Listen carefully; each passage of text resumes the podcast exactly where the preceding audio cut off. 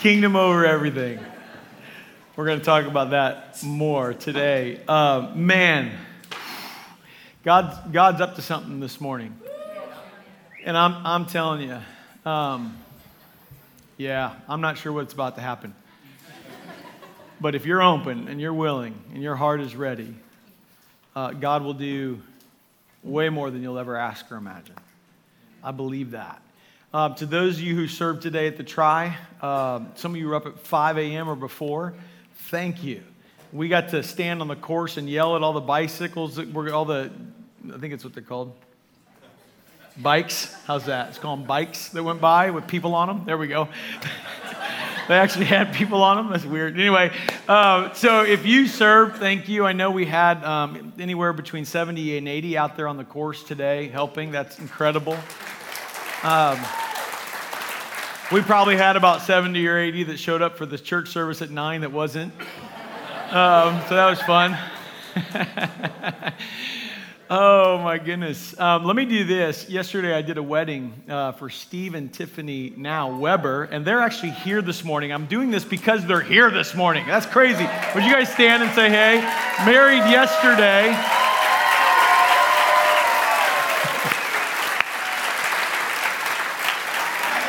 Yeah, that's good. Uh, it's funny because when uh, he went down to get her and to bring her up, he kissed her like before he was told that he could do that. you just don't, and he just did it again, so it's totally fine. But we're so proud of you guys, and may we never get too big that we can't honor those kinds of moments. Amen.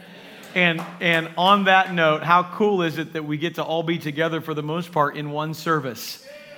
I'm praying someday that we have a space where we can bring all of Alpine together, that we're not looking at three services but one. Because I think when the church and the family comes together, something happens. When you do Christmas with family, you don't have family at one house and family at another house. You want them all together, no matter how tight that feels. And it just feels right to be together. So thank you for worshiping young people. May, let me ask you a question. Those of you who went to camp, how many would say that God did something so significant in your life that you'll never be the same as a result? Raise your hand. That awesome? Every major revival in the world was sparked by the younger generation. The future vision of the church will not come from the present generation, it'll come from the one that's coming.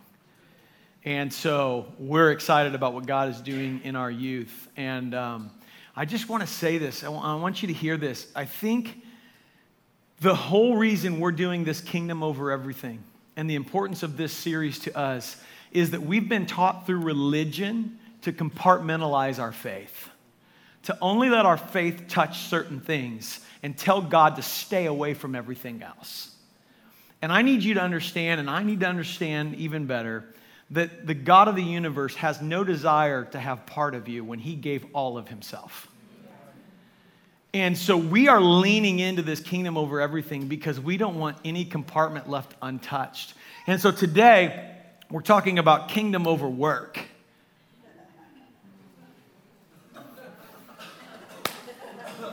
Um, we'll see how that, and, and, there's some tension in this for me, and here's why. I want to I want to share this right up front. I want to con, confess this tension because I think you need to understand that this is difficult for me on some level.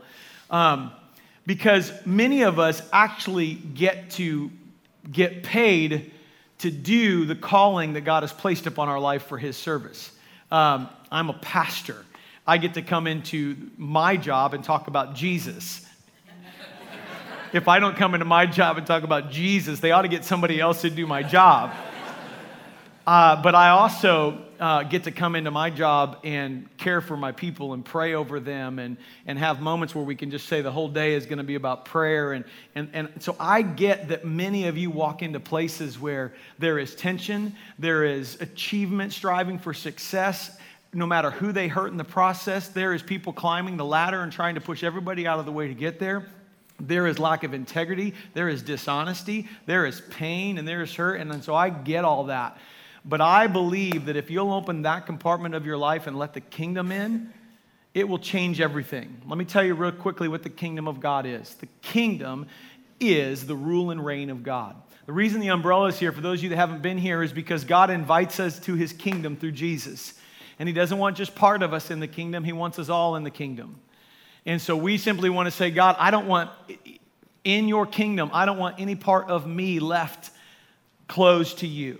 I want it over everything over my family, over my life, over my job, over my hopes, over my dreams, over my neighborhood, over my community, over this world, and over this church. We will not be church centric. We will be kingdom centric. And where we are church centric, we are praying God convicts us to the core so that we are never about Alpine Chapel, but we are about the kingdom of God and what He's doing. So the kingdom of God is the rule and reign of God, it's what God's doing. The best way I've heard it put is it's where Jesus is getting His way, where God's getting His way in your life, in your family, Period. And so here's something I want you to, if you, if you, if you got a notes or if you're writing, write this down. There is a kingdom response to everything. There is also a you response, a kingdom of you response to everything. If the kingdom is where Jesus is getting his way, there is a response that you can give in every situation that would be a Jesus getting his way response versus a you getting your way response. And so I want us to understand that if the kingdom of God is what he's doing where he gets his way, then there is a kingdom response for everything. Jesus spoke about the kingdom right off the bat in Mark chapter 1 verse 14 and 15. He said, "Listen, you've been waiting for this promise for a long time that the kingdom would come. I'm letting you know right now the kingdom is here." And the kingdom has come in me. It didn't start at the cross, it didn't start at the resurrection. It started at the moment when Jesus said the kingdom is here. At that very moment, we get to begin to experience the kingdom of God, though someday it will be completed. We get to experience it right now. And so Jesus said, if you want to experience the kingdom, repent and believe. Change the way you're thinking about life, the world, your flesh, and you. Surrender all of that. Step into a relationship with me. Believe. Let it impact every area of your life. You cannot say you believe something and it not change the way you act and behave. If it doesn't change the way we act and behave, we ultimately don't believe it. And so, kingdom over everything is this understanding that God's thoughts and ways are not our thoughts and ways. Aren't you glad?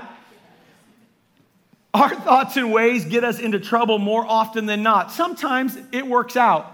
A lot of times it doesn't, but God is simply saying, listen, your thoughts and ways are not my thoughts and ways. Mine are actually higher. Do you know what higher means? It means He has a better view than you do. That rhymed. Write that down. For no other reason, but if you're doing poetry later, it will work really well. Jesus came. Here, this is so Jesus brings the kingdom, and Jesus comes to seek and save the lost. Seek and save those who have yet to discover that God is, is building this kingdom, that God is establishing his kingdom, that God will ultimately establish his kingdom. And every one of us who were lost, the wages of sin is death, all have sinned and fallen short of the glory of God. And so Jesus comes to rescue us. And if we will step into that, we get to experience the kingdom. He came for us, for the lost world. Matthew 28 18 through 20 after he had died, before he would ascend to heaven to sit at the right hand of the Father, which is where he is today, he says, All authority in heaven and earth has been given to me. That pretty much covers it all.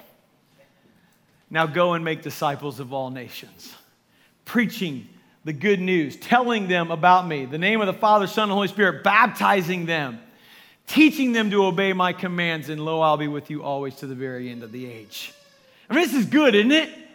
He takes what his mission was and he hands it to us, his followers. Ooh.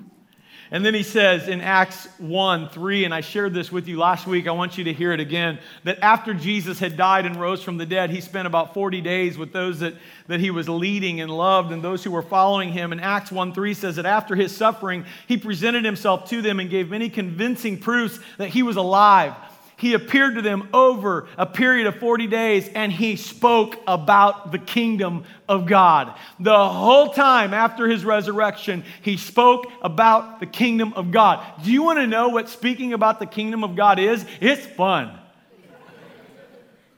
Where God is getting his way and where we want God to get his way. How many of you have areas of your life where you need God to get his way more than you're getting your way? That's what we prayed for a little bit ago. And sometimes him getting his way doesn't look like what we think it ought to look like. Acts 1 8 says, Jesus told them to go to the upper room and wait because the Holy Spirit would come. He said, You will receive power when the Holy Spirit comes on you, and you will be my witnesses in Jerusalem, in all Judea and Samaria, and to the ends of the, of the earth. Look around the room. No, seriously, look around the room. The instruments that God is choosing to use to bring reconciliation to the world, to bring the hope of Jesus to the world, those instruments are sitting right here in this room. You and me. What a joy to know that that mission has been given to us and we get to carry it, not into just the places we feel comfortable. Do you hear me? Not just into the places we feel comfortable, but everywhere our foot steps, we represent Jesus as his followers. Kingdom instruments walking to the beat of a different drum. If you're a follower of Jesus, you just look different. We've talked about this. The church we live in looks too much like the world we live in.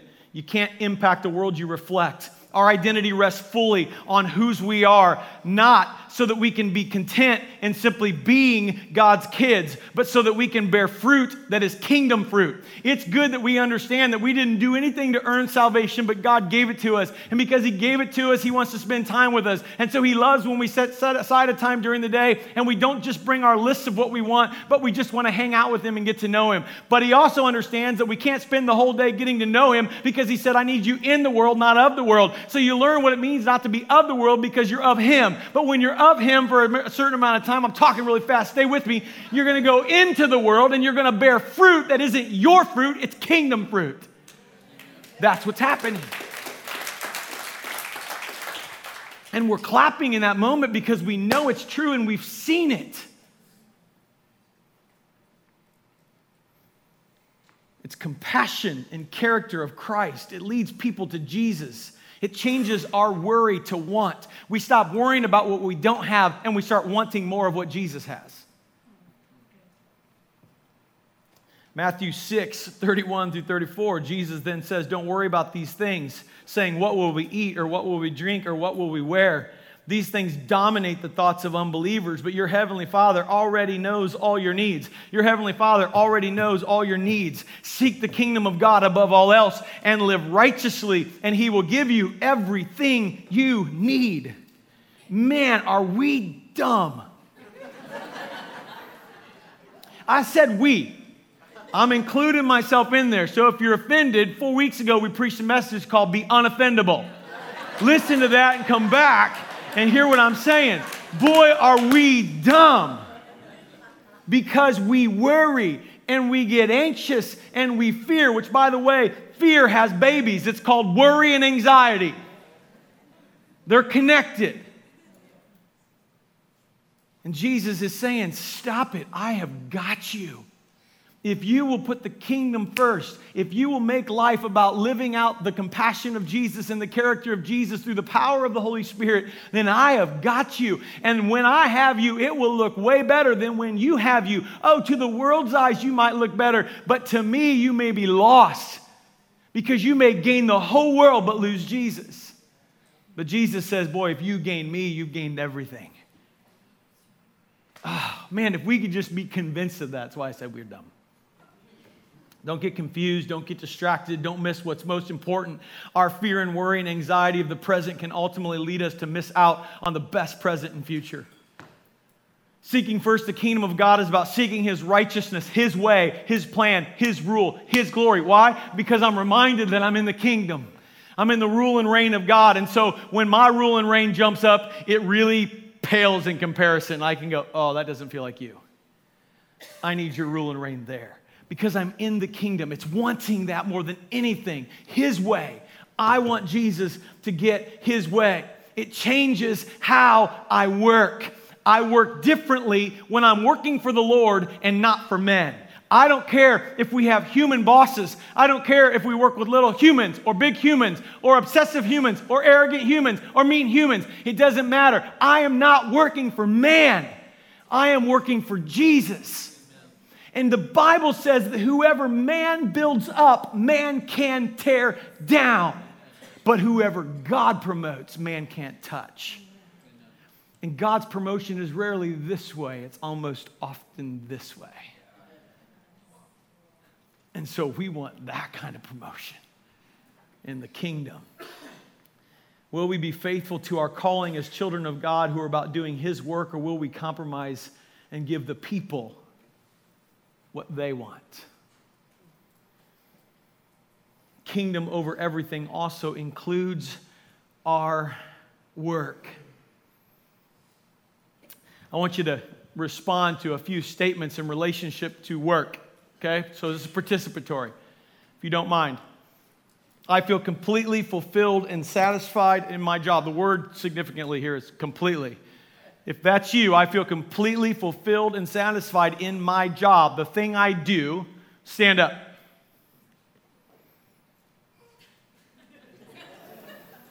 Wow. Okay. Okay. Thank you, Ricky. let, me, let me just say this, okay? The reason why you're standing right now is because on number three, you're going to stand too. Have a seat. I'm coming back.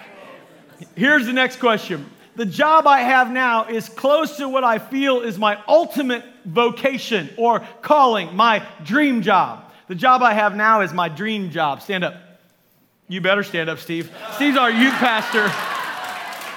Any staff in the room ought to be standing in this moment. Got my, this is my, my good, yeah. Hey, Chris Baker, I know that's true.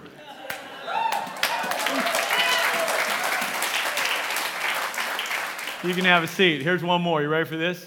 Here we go.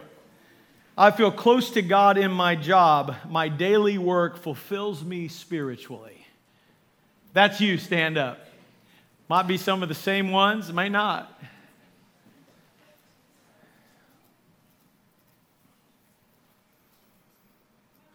I want you to look around, okay? I don't want you to listen. Alpine Chapel, the kingdom, is not, never has been, never will be about guilt, shame, and condemnation.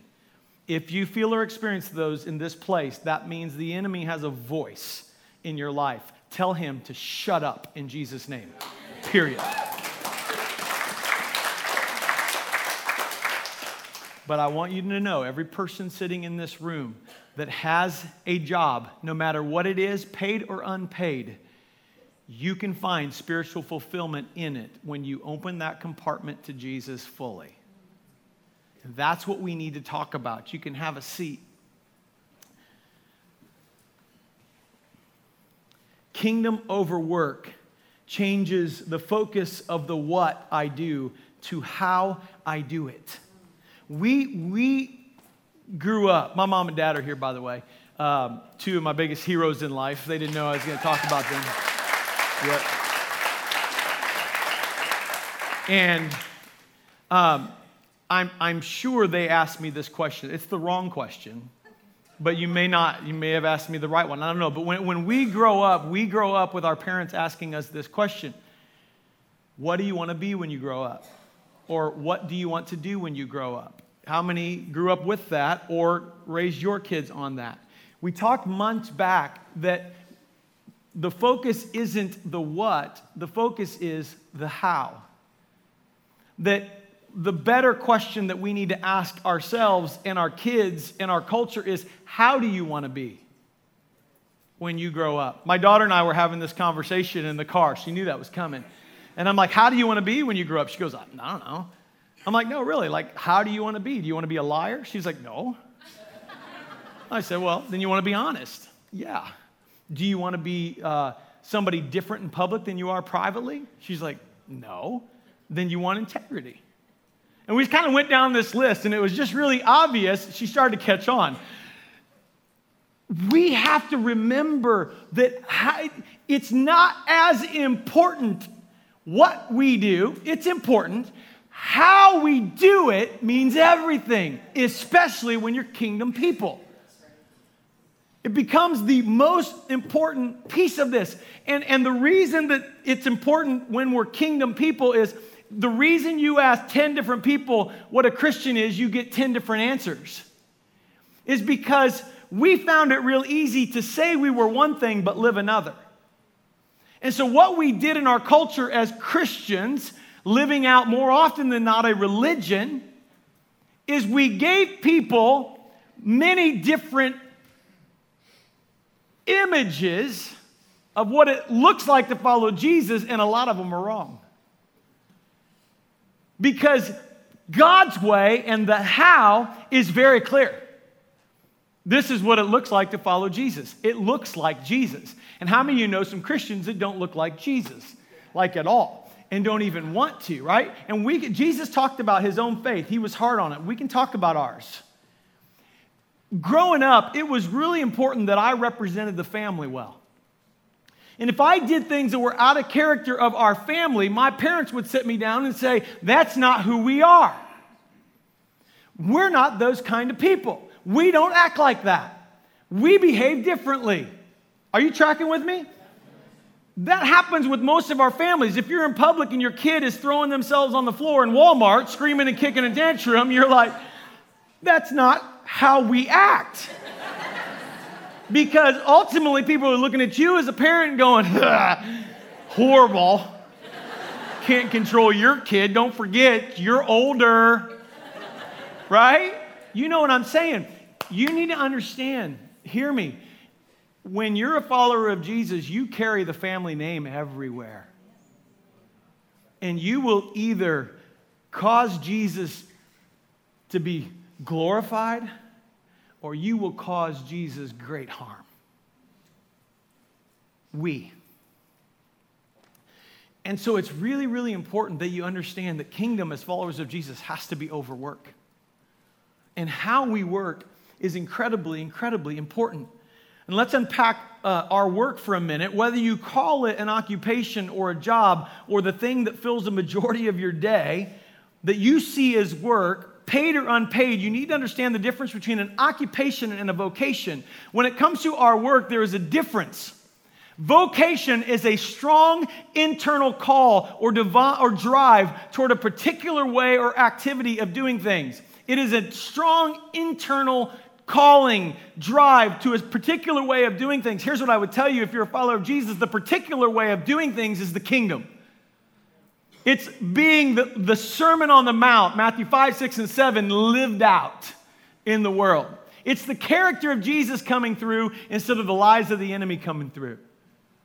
I'm, talk, I'm really busting this open, and I may be over analyzing, and I apologize, but I want you to get this. There is a kingdom response to everything. There is a kingdom response to everything to your employer, to the person you work with, to the person you like, to the one you don't like, to the job you have now, to the job you wish you had. There is a kingdom response to all of it. And more often than not, the reason we don't take a stand in our workplace for Jesus is because too often we live our kingdom over His. And so, if we're going to compromise, then it may be best to check Jesus at the door so I don't embarrass him. And so nobody even knows that we're followers of Jesus. And yet, I believe that if what's inside comes out and Jesus isn't coming out, then Jesus might not be inside. And I'm not judging that for you. That's a question I asked three and a half years ago and was not happy with the answer. I needed him to have full control, not partial. So, vocation is a strong internal call or drive toward a particular way. And for followers of Jesus, it's the kingdom. But an occupation is what you fill your time with or your regular employment. Every occupation is not a calling, but every calling involves some kind of doing. We've been talking a lot about a church that when Jesus shows up, he changes you. Why? Because the Holy Spirit is in you. And when the Holy Spirit is in you, you have the fruit of the Holy Spirit, right?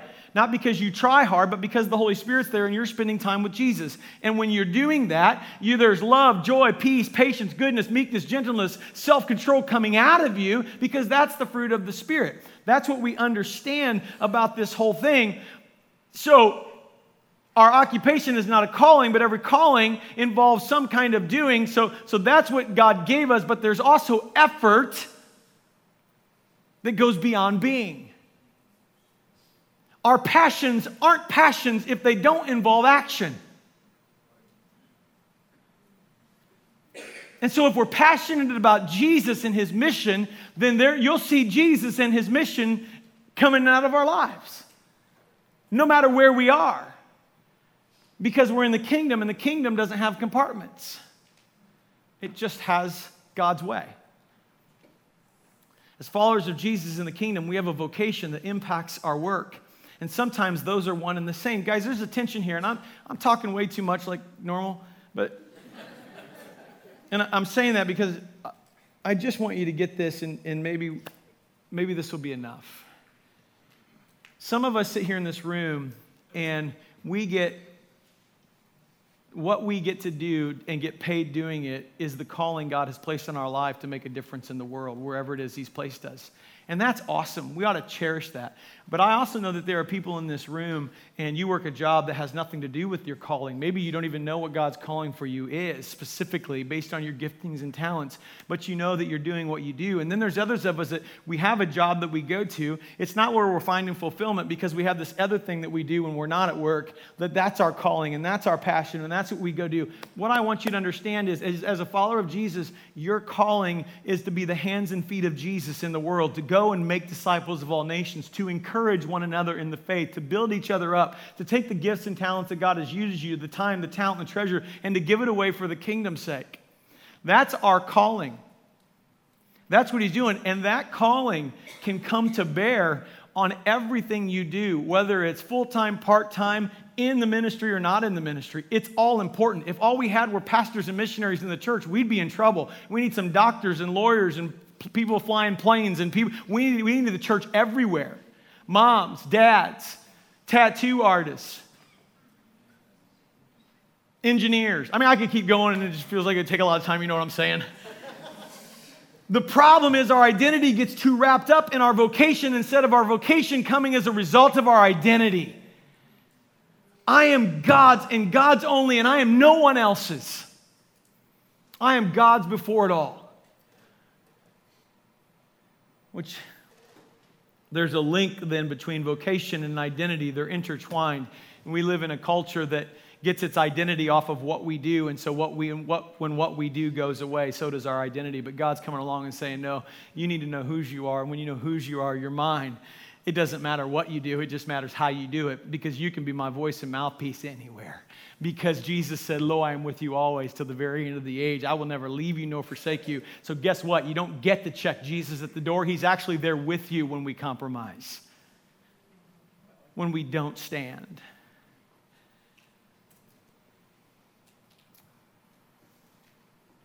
There's a result to abiding that actually shows up. It's the context for an identity to be displayed and exercised. It's basically meaning that if we know whose we are, it's going to show up in everything that we do. We get vocation before identity instead of identity before vocation. Everyone has a role to play in the church. No matter what you do or where you do it, how do you bear fruit in those spaces for the kingdom is the question that we have to ask. Kingdom fruit. Don't you love being told what to do? See it funny how we laugh in those moments? Everybody's like, no, I don't love that at all. Well, God doesn't just come along and say that He's going to tell you what to do. He's actually going to tell you how to do it. See, that drives me nuts. Fine, you want to tell me what to do? That's fine. My wife wants to tell me to take out the trash. That's totally fine. I didn't need reminded in the first place, but that's fine. If that's what you want to do, you can tell me to take out the trash. But you start telling me how to do it, okay, we got problems. Why? Because I got pride.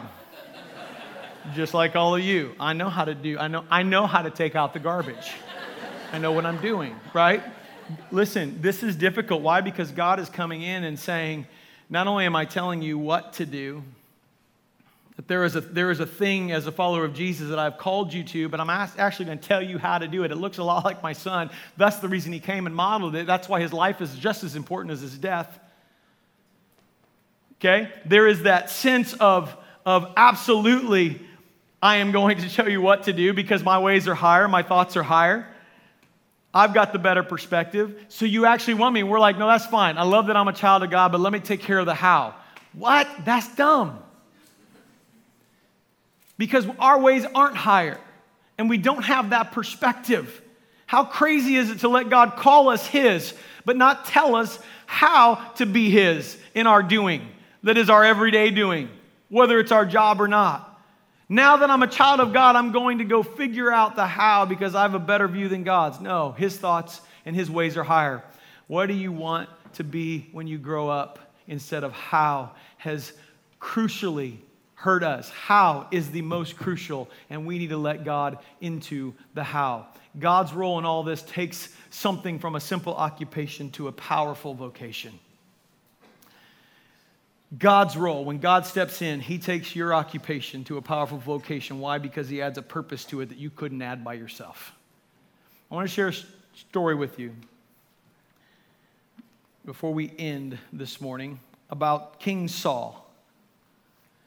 King Saul was the first king of Israel.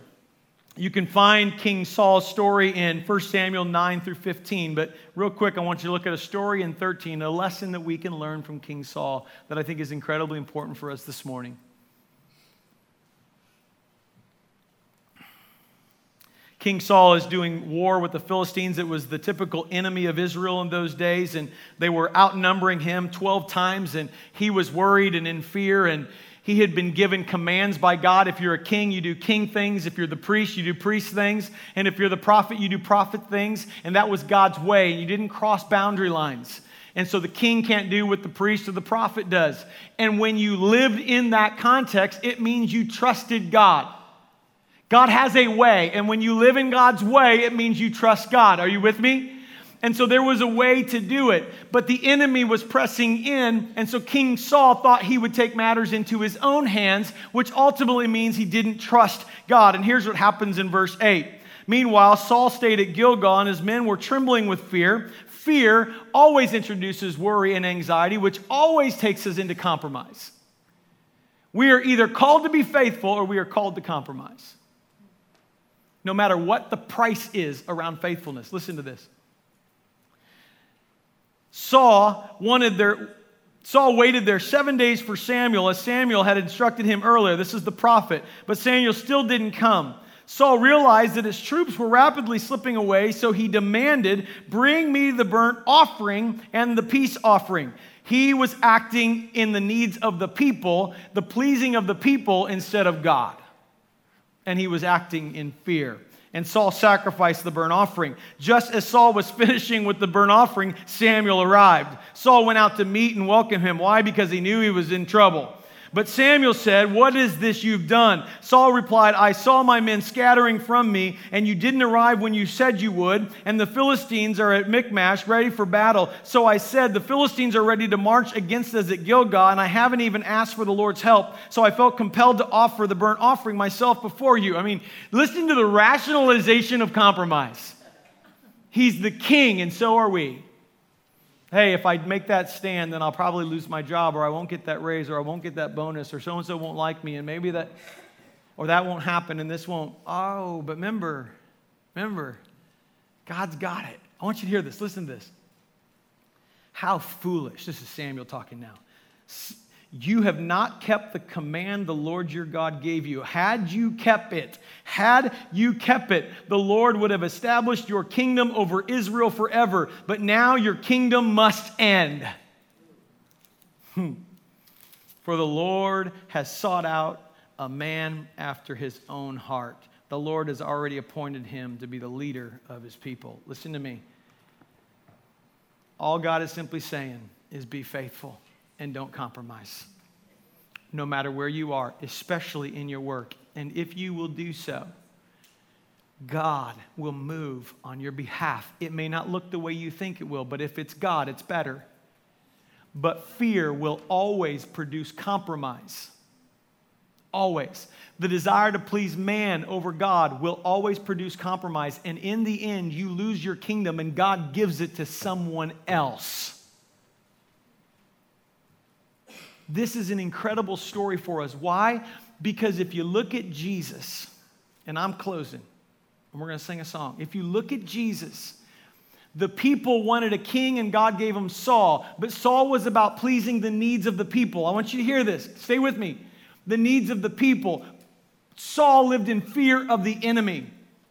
and ultimately lost his kingdom. In steps Jesus, the temptation in the wilderness to the garden and the enemy still pressing in. And Jesus says, God, if there's any other way, not my will, but your will. Why? Because the people were looking for a king that would come and conquer Rome and establish the Jewish people forever. And Jesus said, But that's not the will of God. The will of God is that the Son of God would come and die and be sacrificed once and for all so that nobody else would have to and take away the sins of the world. Why? Because he loves us. And so the enemy was saying, just like Saul, Jesus, don't do it. But Jesus said, Shut your mouth, Satan. I will do what God's calling me to do. And he goes to a cross and becomes the king God wanted him to become. He models it for us. And, church, listen to me. Going into Jerusalem, he understood whose he was. And because of that, he was willing to do what he was designed to do. He died, he rose, and he sits at the right hand of the Father. Let me give you a practical way this is lived out. Scott, Deaver, where are you at? Here. Scott's one of our elders and has been a dear friend of mine for a long time. Do you have a microphone? There it is. And a lot of times in my life, man, this guy uh, has been there when nobody else has and spoken truth and encouragement and words. And I love his heart for the kingdom. And I want you to share with them, just in these final moments here, how this was lived out in your life just recently. Well, I won't talk about dress for success because that's not really part of the story. But remember when we used to dress up yep. for church? Yeah, yeah that's so, true. Um, so I, I, was sharing with the guys uh, yesterday morning that I was on a business trip. I, I was sitting in my hotel room and I got a call from the president of our business and uh, which doesn't happen too often. And he said, Scott, um, we're making some changes in the organization, and your role is impacted. And I kind of knew what was coming. You know, I didn't expect it, but I know what that means. And uh, and he said, I'm bringing somebody in from outside to take your role, and I want you to take the open role on your team. And uh, so in that moment, I, I just prayed in my spirit, Lord, give me grace, give me wisdom and he did. Yeah. and so, um, you know, I can't take any credit for it, but I received it in a way that I think surprised him. Uh, he wasn't expecting me. I just said, hey, whatever's best for the company. And then uh, through that, God also gave me a level of excitement for the new role. I'm really excited about it. And uh, so a couple weeks later, it was announced. I had my whole team together in Cleveland. The new guy was there, and I'm helping him get settled in. And uh, and people are asking, like, you know, didn't that? I mean, my performance was fine. We were beating our goals. There was really no reason reason I understood. But um, you know, I just felt that God said, "Accept this. I've got you." Uh, you know, it was organizationally, it was a step down. Financially, there was a little impact, but um, I, I love the role I'm in, and I love the opportunity to share with people when they ask. You know, my identity is not in my job, right? My identity is not in my checkbook. It's in what God says I am, who God says I am. And uh, this was just, I see this as a, a wonderful opportunity to, to share that. And I hope more people ask about it. You, you had people watching you in the business respond the way you did, the people you were leading who are now going to be led by the person you're helping get comfortable in the role. What was their response to your response? Um, I, I think like I, there was a guy that called me on Friday and said, you know, this doesn't seem fair, right? We were doing great. You were doing great. You're a good leader. We love having you as our, our boss. And I just, I said what I just said. You know, this isn't in my hands. And all I can choose is how I respond. And uh, again, by God's grace, uh, it's, it's going really well. It's a kingdom response. And it may not always go well. well, right. right. Thanks, Scott. All right, thanks, Can, can you guys give Scott a hand?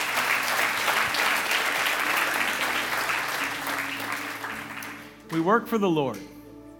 Whether it's the chance that we get to be paid to do what God's called us to do, or it's a job that that calling to be God's can show up in. How many in this room would say, I want God to show up in my work way more than He does? I want every response to be kingdom response. Will you stand if that's you? That doesn't mean everybody has to stand. I get that. If you're sitting, nobody's judging. Okay? I mean, maybe a little bit.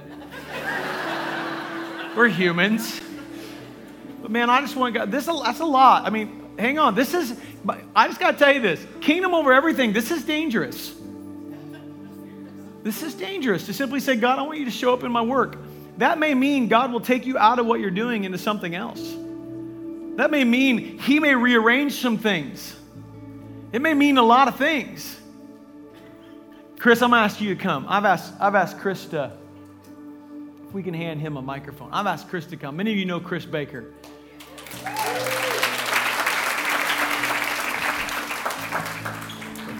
Anytime I get a chance to hug him, I want to. Chris was a Chris was a tattoo artist in LA, making over $150,000 a year, driving a nice car. And God got a hold of his life and he said, God, I'll give you what I do. And God said, Great, I want you to do it for free. You've heard his story, it's one of my favorite.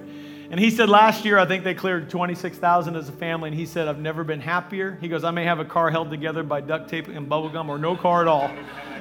he turned it on. Yeah, you, yeah, I don't even have that car anymore. I'm driving my wife's powder blue Volkswagen Bug out there. that we got to get a picture of. It's super manly. In the God last stripped me of pride. So. Yeah, yeah, right. He does that. Over the last six years, Chris has done um, over 4,600 cover-ups, tattoo cover-ups of women who have been rescued from sex trafficking and gang members.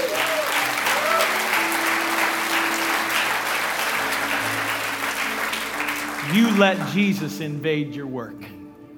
And I want you to pray over us okay. that we'll let him do the same to us. Can you do that? Absolutely. Happy to do that. Lord Jesus, thank you first for this day, this glorious, beautiful day to bring all these brothers and sisters together and to start the day by serving you in this community, Lord. It is such a pleasure to be a part of this Alpine family.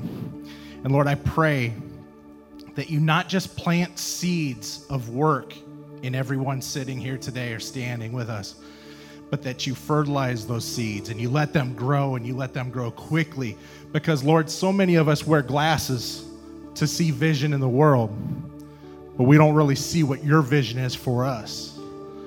Lord, let us center ourselves in prayer and ask how you want us to serve and take that work out into the community. Not just our work isn't our nine to five, but it's 24 7. We love to come here and worship as a family every Sunday or Saturday afternoon. But Lord, this is just a pep rally for the rest of the rest of this week. There's six more days that we want to do your work and raise people up, bring people out of hopelessness and despair and pain where they feel like they have no way to go. Lord, let them be lifted up to yeah. see that you're the light in this world. In Jesus' name. Yes, Let Lord. us do that work every single day, whether it be in our workplace, our school, uh, going to the grocery store. Let us reflect you. You created us in your image. Let us reflect that image, Lord.